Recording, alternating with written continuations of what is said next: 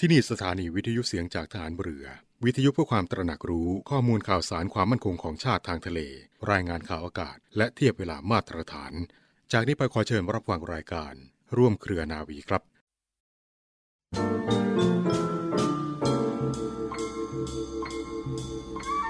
ทุกคนจำเป็นต้องหมั่นใช้ปัญญาพิจารณาการกระทำของตนให้รอบคอบอยู่เสมอระมัดระวังทำการทุกอย่างด้วยเหตุผล ด้วยความมีสติ และด้วยความรู้ตัว เพื่อเอาชนะความชั่วร้ายทั้งมวลให้ได้โดยตลอด และสามารถก้าวไปถึงความสำเร็จที่แท้จริง ทั้งในการงานและการครองชีวิต พระบรมราชวาทของพระบาทสมเด็จพระบรมชนกาธิเบศรมหาภูมิพลอดุลยเดชมหาราช บรมนาถบพิตร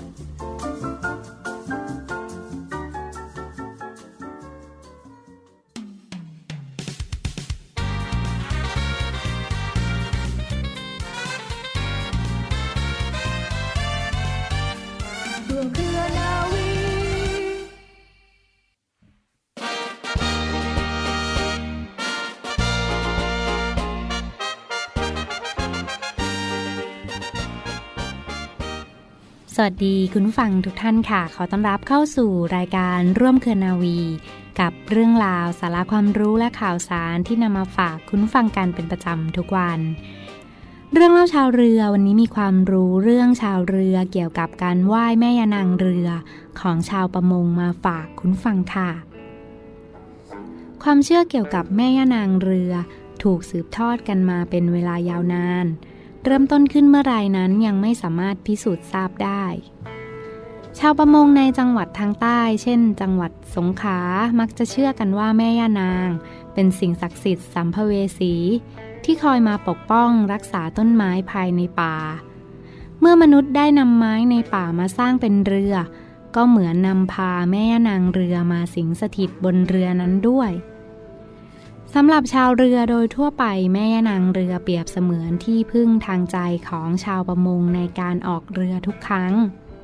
เพราะเชื่อว่าการบูชาแม่นางเรือจะทำให้แคล้วคลาดต่อภัยพิบัติที่อาจจะเกิดขึ้นในท้องทะเลได้ อีกทั้งความเชื่อในเรื่องของแม่นางเรือนี้ชาวประมงที่สงขลายังใช้เพื่อบนบานสารกล่าว ให้เวลาที่ออกเรือไปในทะเล สามารถที่จะจับปลาและสัตว์น้ำได้เป็นจำนวนมากๆ ชาวประมงจะมีการบูชาแม่ย่านางเรือ โดยการนำผ้าสีมาผูกตรงบริเวณหัวเรือหาปลาหรือเรือนำเที่ยว เพื่อเป็นสัญลักษณ์แสดงถึงความเคารพบูชา ส่วนการประกอบพิธีบูชาแม่ย่านางเรือก่อนออกทะเล ชาวประมงจะนำอาหารคาวหวานมาตั้งบูชาซึ่งส่วนใหญ่ก็จะเป็นขนมในท้องถิ่นนั้นๆ ในสงขลาที่พบเห็นได้บ่อยๆ ก็จะเป็นข้าวเหนียวมูนสีเหลืองห่อด้วยใบตอง มีน้ำชาและผลไม้ ชาวประมงและนักเดินเรือชาวใต้มักจะมีการตั้งกฎข้อห้ามข้อบังคับขึ้นนะคะ เพื่อให้ไม่มีผู้ใดมาลบหลู่แม่นางเรือได้ อาทิเช่นห้ามผู้หญิงที่มีประจำเดือนขึ้นไปบนเรือ ผู้ชายหากก่อนลงเรือก็ต้องอาบน้ำล้างตัวให้สะอาด ไม่เหยียบขนเรือหรือหัวเรือ และก็ไม่มีการร่วมเพศบนเรือด้วยค่ะสำหรับขั้นตอนในการไหว้แม่ย่านางเรือนะคะ คุณผู้ฟัง ชาวประมงส่วนใหญ่เชื่อว่าแม่ย่านางเป็นสิ่งศักดิ์สิทธิ์ ที่จะช่วยให้เกิดโชคลาภแก่ตนเอง การไหว้แม่ย่านางจึงมักจะไหว้ทุกครั้งที่ออกเรือค่ะ หรืออาจจะทำทุกวันพระ 15 ค่ำ วันตรุษจีน วันตรุษสงการ ผู้ที่ทำพิธีไหว้แม่นางเรือก็คือใต้กง และจะไหว้ในเวลาตอนเช้าค่ะ เครื่องเส้นไหว้แม่ยานางที่ใช้กันเป็นประจำนั้นก็ได้แก่พวกหัวหมู ไก่ ผลไม้ต่างๆ เช่นกล้วย ส้ม มะพร้าวอ่อน ขนมเปี๊ยะ ขนมถ้วยฟู ดอกไม้กำใหญ่ ๆ ทูบเก้าดอก และประทัด สำหรับขั้นตอนในการไหว้แม่นางเรือนะคะ จะเริ่มจากการตั้งเครื่องเส้นไหว้ที่บริเวณหัวเรือ จากนั้นก็ทำการผูกดอกไม้กำใหญ่ไว้กับโขนเรือ และใต้โกงค่ะก็จะจุดธูป9ดอกนำไปปักที่เครื่องเส้น อย่างละดอก เหลือไว้หนึ่งดอกสำหรับปักบนหัวเรือเพื่อบอกให้แม่ย่านางคุ้มครอง ขอราบผล ความปลอดภัยแล้วก็ให้ได้ปลามากตามความต้องการ จากนั้นก็รอจนทูบหมดดอกแล้วจึงลาเครื่องเส้นไหว้ และนำการทูบทั้งหมดไปรวมกันไว้ที่ขนเรือ ต่อมานะคะก็จะทำการจุดประทัดนำน้ำมะพร้าวอ่อนมารดที่โคนเสากระโดงเรือค่ะ แล้วก็แบ่งเครื่องเส้นไหว้อย่างละเล็กละน้อยไปวางไว้ใกล้กับขนเรือ เพื่อถวายแม่นาง มีการเผากระดาษเงินกระดาษทอง แล้วก็โยนลงทะเลเป็นการเสร็จพิธีค่ะสำหรับการไหว้แม่นางเรือนี้ชาวประมงส่วนใหญ่ก็ทำตามคำบอกเล่าของคนเฒ่าคนแก่นะคะ คุณฟัง เพราะเชื่อว่าจะให้คุณแล้วก็ให้โทษแก่ผู้ปฏิบัติได้ค่ะ แต่จริงๆ แล้วพิธีกรรมใดก็ตามน่าจะเกิดจากความต้องการขวัญและกำลังใจ เพื่อเสริมสร้างความมั่นใจในการทำงานเป็นสำคัญด้วยค่ะ และนี่ก็คือเรื่องราวความรู้ชาวเรือนะคะ เกี่ยวกับการไหว้แม่นางเรือของชาวประมง ที่ทางรายการนำมาฝากคุณผู้ฟังเป็นความรู้ค่ะ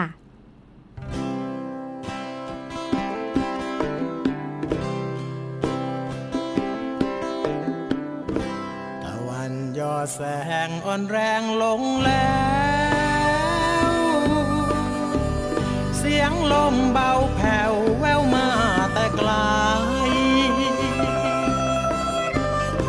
ยงคลื่นซัดฝั่งแววดังเสียงใครจำจากบ้านไปแล้วชาวประมง สุดสิ้นเสียงสั่งและฟังลับหาย วันพายุร้ายแรงลมปรวนแปร เลนี่เปรียบเหมือนดังเป็นแม่ และน้ำจดฟ้าราตรีสีเงิน ช่วยกันละหักอ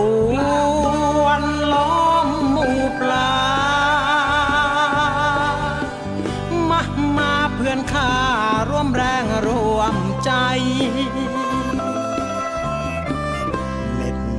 ยเพียงไหนในกายพอทน ลูกเมียมองมนสู้ทนเฝ้าคอยน้ำค้างหนาวเย็นเห็นดาวเดือนคลอยชีวิตเหลือนลอยเนอชาวประมง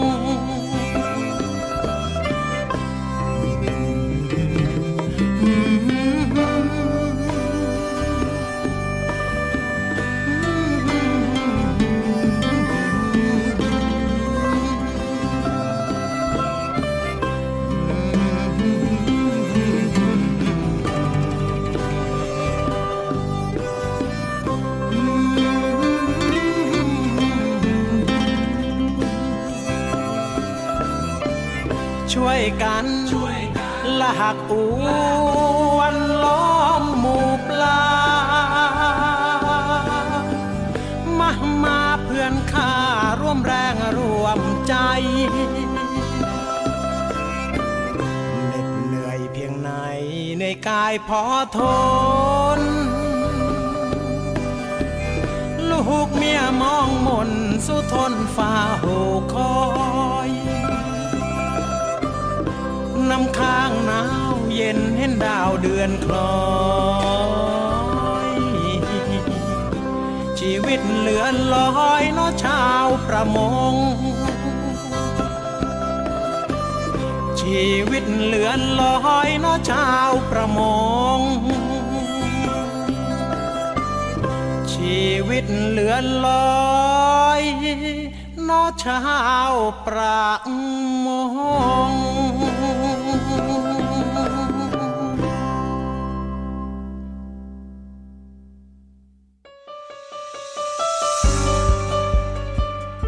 ไม่ ปัญหาการขับถ่ายมีผลต่อสุขภาพอย่างไร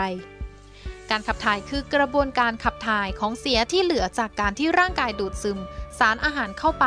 หล่อเลี้ยงซ่อมแซมส่วนที่สึกหรอแล้ว และเหลือกากใยอาหาร ซึ่งจัดเป็นส่วนเกิน หรือเป็นของเสียที่ร่างกายไม่ต้องการแล้ว โดยเฉพาะอย่างยิ่งของเสียในลำไส้ ซึ่งเป็นอาหารเก่าประกอบด้วยกากอาหารที่มีกระบวนการหมักด้วยจุลินทรีย์ในลำไส้ จนส่งผลเสียต่อสุขภาพ รวมถึงการปัสสาวะก็เป็นการขับถ่ายของเสียเช่นกันค่ะเพราะร่างกายเราขับเอาน้ำเสียในร่างกายออกมา หากไม่ขับถ่ายออกมาหรือกลั้นปัสสาวะไว้นานๆ จะทำให้เกิดเป็นโรคนิ่วในไต หรือทำให้กระเพาะปัสสาวะอักเสบได้ รวมถึงเป็นไตอักเสบได้ค่ะ สาเหตุที่ทำให้เรามีระบบขับถ่ายที่ผิดปกตินะคะ ก็คือ 1. รับประทานอาหารที่มีกากใยอาหารเช่น ผักผลไม้น้อย หรือไม่รับประทานเลยค่ะ 2. ดื่มน้ำในแต่ละวันไม่เพียงพอ 3. พักผ่อนไม่เพียงพอ 4. ขัดการออกกำลังกายเป็นประจำ 5. มีความเครียดหรือวิตกกังวล 6. รับประทานยาบางประเภท เช่นยาปฏิชีวนะค่ะ ซึ่งปัญหาการขับถ่ายนะคะ มีผลเสียต่อสุขภาพค่ะ 1. ค่ะจะส่งผลกระทบต่อร่างกายและจิตใจทำให้รู้สึกเครียด เบื่ออาหารไม่สดชื่นกระปรี้กระเปร่า ปวดหัวปวดหลังและแสบร้อนบริเวณหน้าอก 2. การออกแรงเบ่งถ่ายอุจจาระเป็นประจำยังก่อให้เกิดผลร้ายเช่นทำให้เกิดโรคฤทธิ์สีดวงทวารหรือแผลปริรอบๆทวารหนักค่ะ 3. ทำให้ความดันในช่องซวงอกเพิ่มขึ้น 4. ผู้ป่วยโรคหัวใจอาจเกิดภาวะกล้ามเนื้อหัวใจขาดเลือด และทำให้หัวใจเต้นผิดจังหวะ 5. ความดันในลูกตาสูงขึ้น ซึ่งเป็นอันตรายต่อผู้ที่เข้ารับการผ่าตัดตาและหูค่ะ 6. เกิดไส้เลื่อนนะคะ 7. กล้ามเนื้อในอุ้งเชิงกรานอ่อนแอ กลั้นปัสสาวะไม่อยู่ และ 8. ลำไส้อุดตันจนเกิดอาการปวดท้องมาก อึดอัดแน่นท้อง คลื่นไส้อาเจียน ไม่ผายลม และไม่ถ่ายอุจจาระค่ะ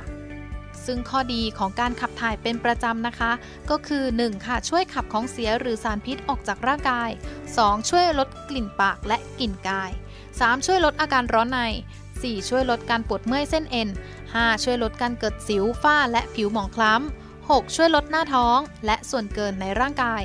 7. การมีระบบขับถ่ายปกติจะช่วยป้องกันโรคต่างๆ ได้ค่ะ ความเร่งรีบในชีวิตประจำวันนะคะ มีผลทำให้หลาย ๆ คนค่ะต้องรับประทานอาหารที่ให้ความสะดวกสบายและรวดเร็ว โดยอาจทำให้ร่างกายไม่ได้รับสารอาหารที่ต้องการเท่าที่ควร และได้รับกากใยไม่มากพอ ดังนั้นค่ะ การดื่มน้ำการรับประทานผักผลไม้ และเพิ่มพรีไบโอติกให้ลำไส้เป็นประจำจะช่วยให้ร่างกายของเราขับถ่ายได้สะดวกมากยิ่งขึ้นค่ะ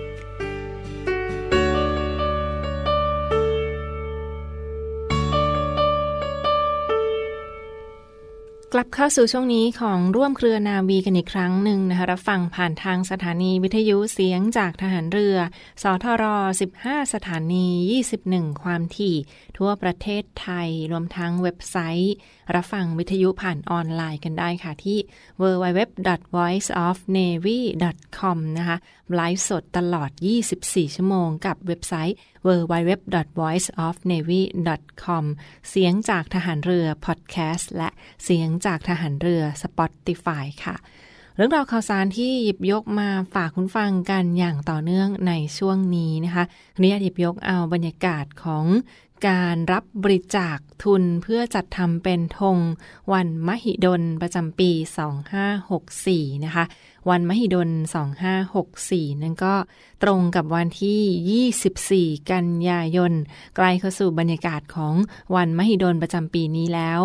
ในส่วนของสิริราชและมหิดลค่ะก็ได้ออกมาเชิญชวนประชาสัมพันธ์ ร่วมกันบริจาคเงินเพื่อสมทบทุน ให้กับมูลนิธิ และจัดทำเป็นอุปกรณ์เพื่อใช้ทางการแพทย์ ช่วยเหลือผู้ป่วย ในส่วนของโรงพยาบาลสิริราชและสาธารณประโยชน์ต่อไปค่ะ บริจาคได้ตั้งแต่วันนี้ถึง 30 กันยายน 2564 นี้นะสำหรับท่านผู้มีจิตศรัทธามีกำลังทุนทรัพย์ สมัครได้หรือว่าบริจาคได้เช่นเดียวกันค่ะ ไม่จำกัดจำนวนยอดเงินฟังคะ ตามแต่กำลังศรัทธาในการบริจาคเพื่อนำทุนเหล่านี้ไปใช้ช่วยเหลือทางด้านการแพทย์และการสาธารณสุข ซึ่งช่องทางการบริจาคในช่วงนี้ค่ะก็มีทั้งการบริจาคผ่านออนไลน์ ผ่านเว็บไซต์นะคะ ในส่วนของวันไม่ดนและการโอนเงินผ่านบัญชีธนาคารค่ะ 24 กันยายน วันมหิดลประจำปี 2564 ธงในปีนี้เป็นผืนสีฟ้านะคุณฟังคะ ธงสีฟ้าสำหรับธงสามเหลี่ยมที่ บริจาคเงินเพียงตั้งแต่ 20 บาทขึ้นไปค่ะก็จะได้รับธงหรือว่าบริจาคไม่มีขั้นต่ำนะแต่ถ้าบริจาคตั้งแต่ 100 บาทขึ้นไปคุณฟังคะ 100 บาทขึ้นไปก็สามารถรับธงวันมหิดลจำนวนหนึ่งผืนธงสามเหลี่ยมสีฟ้าและตราสัญลักษณ์ของวันมหิดลนะคะ ก็สามารถติดต่อเข้าไปได้ทั้งช่องทางของเว็บไซต์และช่องทางออนไลน์ค่ะ เว็บไซต์ของวันมหิดล .com หรือบริจาคตั้งแต่ 100 บาทขึ้นไปก็จะได้รับธงมหิดลหนึ่งผืน แต่ถ้าบริจาคตั้งแต่ 500 บาทขึ้นไปค่ะ บริจาคผ่านช่องทางออนไลน์เท่านั้นก็จะมีทั้งให้เป็นแมสหน้ากากอนามัย เป็นวินแมสค่ะที่ออกแบบ รุ่น Limited Edition ฟังคะก็สามารถโอนเงินขึ้นมาได้ ถ้าบริจาคตั้งแต่ 500 บาทขึ้นไปผ่านเว็บไซต์ของกองทุนมหิดลนะคะ ซึ่งเขาก็จะได้เป็นหน้ากากอนามัยมีให้เลือกทั้งขนาดเล็ก ขนาดกลางและขนาดใหญ่ค่ะ SML นะบริจาคเงินเพื่อสมทบทุนให้กับบุคลากรทางการแพทย์และทางด้านการสาธารณสุข ซึ่งเมื่อโอนเงินบริจาคไปเรียบร้อยแล้ว เขาก็จะส่งของที่ระลึกมาให้ภายหลังทางไปรษณีย์ภายใน 4 สัปดาห์ค่ะ อีกหนึ่งช่องทางค่ะเป็นช่องทางของโอนเงินผ่านบัญชีธนาคารนะเป็นบัญชีธนาคาร กรุงเทพ ชื่อบัญชีสิริราชมูลนิธิ เลขที่บัญชีค่ะ 901 707 2233 เลขที่บัญชีนะคะ0901 2233 หรือถ้าเป็นชื่อบัญชีว่า สิริราชมูลนิธินะคะชื่อบัญชีนี้เท่านั้นค่ะ สิริราชมูลนิธิสำหรับการบริจาคเงินเพื่อสมทบทุนทางการแพทย์ และช่วยเหลือผู้ป่วยของโรงพยาบาลสิริราชกับวันมหิดลประจำปี 2564หรือท่านใดที่อยู่ใกล้เคียงในพื้นที่กรุงเทพมหานครสะดวกเดินทางค่ะ ก็ยังสามารถเดินทางไปบริจาคโดยตรงได้เช่นเดียวกันที่สิริราชมูลนิธินะคะสิริราชมูลนิธิอยู่ที่ตึกของโรงพยาบาลสิริราช บริจาคตั้งแต่ 20 บาทขึ้นไปค่ะ 20 บาทเท่านั้นก็จะได้รับเป็นธงสีฟ้าผืนเล็กธงวันมหิดลนะคะ 20 บาทขึ้นไป หรือถ้าบริจาคตั้งแต่ 300 บาทขึ้นไปค่ะ ก็จะได้รับเป็นธง พร้อมเสาขาตั้งสีขาวนะคะบริจาคตั้งแต่ 300 บาทขึ้นไป และถ้าบริจาคตั้งแต่ 2,000 บาทขึ้นไปค่ะก็จะได้รับเป็นธงวันไมหิดลผืนใหญ่นะคะซึ่งใบเสร็จรับเงิน ใบเสร็จการบริจาคในครั้งนี้ค่ะ ขอรับได้เช่นเดียวกัน และนำไปลดหย่อนภาษีเงินได้นะคะ สามารถนำไปลดภาษีกันได้เช่นเดียวกัน ซึ่งก็สามารถติดต่อสอบถามเข้าไปได้โดยตรงนะคะที่หมายเลขโทรศัพท์ของ 02 414 7688 นะคะขออภัยค่ะ 02 419 7688 ย้ำนะคะ 02 419 76 88 กับวันไม่ดนประจำปี 2564 อีกหนึ่งเรื่องราวที่มาฝากทุกท่านกันในช่วงนี้ค่ะ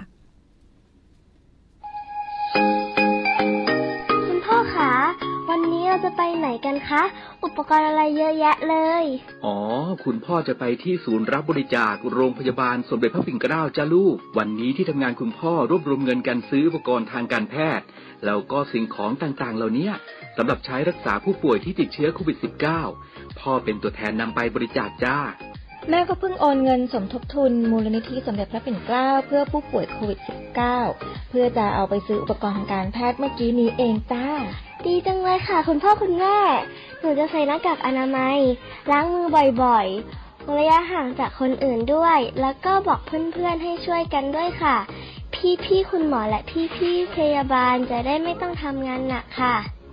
ดีมากเลยจ้าลูก น่ารักจังเลยลูกสาวแม่เนี่ย สถานีวิทยุเสียงจากทหารเรือขอเชิญร่วมสมทบทุน และบริจาคอุปกรณ์การแพทย์ และสิ่งของเพื่อผู้ป่วยไวรัสโควิด -19 ร่วมสมทบทุนมูลนิธิสมเด็จพระปิ่นเกล้า โดยบริจาคผ่านบัญชีธนาคารทหารไทยจำกัดมหาชน ชื่อบัญชี มูลนิธิสมเด็จพระปิ่นเกล้า เลขที่บัญชี 040ขีด2ขีด00002ขีด0เมื่อโอนเงินแล้วส่งหลักฐานการบริจาคเพื่อขอรับใบเสร็จรับเงิน ได้ที่ Facebook มูลนิธิสมเด็จพระปิ่นเกล้าหรือที่หมายเลขโทรศัพท์ 02 475 2737 และ 062 378 7364 ร่วมบริจาคอุปกรณ์การแพทย์และสิ่งของ สามารถบริจาคได้ที่ ศูนย์รับบริจาคโรงพยาบาลสมเด็จพระปิ่นเกล้ากรมแพทย์ทหารเรือ หมายเลขโทรศัพท์ 02-475-2576 และ 063442 2614 และต่อเนื่องกันที่อีกหนึ่งข่าวสารกิจกรรมร่วมบุญร่วมกุศลกันในครั้งนี้ฟังคะเช่นเคยนะหนึ่งปีมีครั้งเดียวเท่านั้นสำหรับกระถินสามัคคี กองทัพเรือจังหวัดชัยนาทราชสกุลอาภากร หรือว่ากระถินวัดปากคลองมะขามเท่าอำเภอวัดสิงห์จังหวัดชัยนาทประจำปี 2564 ค่ะ ในปีนี้กำหนดจัดพิธีกระถินสามัคคีกองทัพเรือในครั้งนี้นะที่กระถินปักคลองมะขามเท่าจังหวัดชัยนาทในวันที่ 6 พฤศจิกายน 2564 นี้ ตรงกับวันเสาร์ที่ 6 พฤศจิกายนค่ะ ท่านใดที่มีจิตศรัทธาร่วมบุญร่วมกุศลกันในครั้งนี้นะก็สามารถบริจาคโอนเงินได้เช่นเดียวกัน ซึ่งถือได้ว่าเป็นกระถินประจำปีที่กองทัพเรือได้จัดขึ้น 1 ปี 1 ครั้งเท่านั้นสำหรับกระถิน สามัคคีกองทัพเรือวัดปากคลองมะขามเท่าอำเภอวัดสิงห์จังหวัดชัยนาทร่วมกันทำบุญค้ำจุนพระพุทธศาสนาให้สถาพรค่ะ ซึ่งบริจาคเงินได้ตามกำลังศรัทธาตามทุนทรัพย์บุญทันแล้วแต่ท่านจะบริจาคได้กำลังศรัทธาในครั้งนี้ค่ะนอกจากนี้ก็มีประวัติความเป็นมาที่สำคัญของการจัดงานกระถินสามัคคีกองทัพเรือ โดยกองทัพเรือและจังหวัดชัยนาทและราชกุลอาภากร จะมีกำหนดการนำกระถินสามัคคีไปทอดถวายที่วัดปากคลองมะขามเท่า จัดกันมาตั้งแต่ปี 2540 นะคะ 20 กว่าปีมาแล้ว และในครั้งนี้ก็เป็นปีที่ 25 สำหรับกระถินวัดปากคลองมะขามเท่ารายได้โดยมีผู้บริจาคผู้มีจิตศรัทธาก็จะนำรายได้ทั้งหมดไปถวายให้กับวัดบูรณะปฏิสังขรณ์วัด ภายในนะที่มีสถานที่ชำรุดสุดโทมและเป็นการเทิดพระเกียรติพลเรือเอกพระเจ้าบรมวงศ์เธอ พระองค์เจ้าอาภากรเกติวงศ์กรมหลวง ชุมพรเขตอุดมศักดิ์ซึ่งพระองค์ท่านมีหลวงปู่สุข อดีตเจ้าอาวาสวัดปากคลองมะขามเท่า เป็นพระอาจารย์ค่ะ นอกจากนี้ทุนทรัพย์จากการบริจาคในครั้งนี้ค่ะก็จะนำไปสมทบทุนเป็นทุนการศึกษา ให้กับน้องๆ เยาวชน ในโรงเรียนพื้นที่อำเภอวัดสิงห์จังหวัดชัยนาทนะคะ และก็ได้รับเกียรติจากท่านคุณหญิงกอแก้ว บุญยจินดา ร่วมเป็นเจ้าภาพในปีนี้อีกด้วยค่ะอานิสงส์ของการทอดกระถินคุณฟังคะนอกจากจะอิ่มอกอิ่มใจได้ทำนุบำรุงพระพุทธศาสนาแล้ว ก็ยังสามารถเป็นการสืบทอดอายุพระพุทธศาสนา และวัฒนธรรมอันดีงามไม่ให้เสื่อมสูญไปสำหรับการทอดกระถินหนึ่งปีหนึ่งครั้งที่วัดปากคลองมะขามเท่า ประจำปีนี้นะคะ 25 ปีมาแล้วที่กองทัพเรือได้จัดขึ้นมาอย่างต่อเนื่องรวมทั้งอานิสงส์เพิ่มเติมฟังคะ ยังเป็นการอนุเคราะห์ผ้ากรถินแด่พระภิกษุสงฆ์กำจัดมัจฉริยะหรือว่าความตรณีทีเหนียวออกจากใจ เพิ่มบุญ เพิ่มกุศลเป็นทางสวรรค์ให้กับตัวเราเองค่ะ สนใจสามารถร่วมบุญร่วมกุศลกันได้ในครั้งนี้ฟังคะสำหรับกระถิน วัดปากคลองมะขามเท่า ซึ่งถือได้ว่าก็มีตำนานเล่าขานกันมาอย่างยาวนาน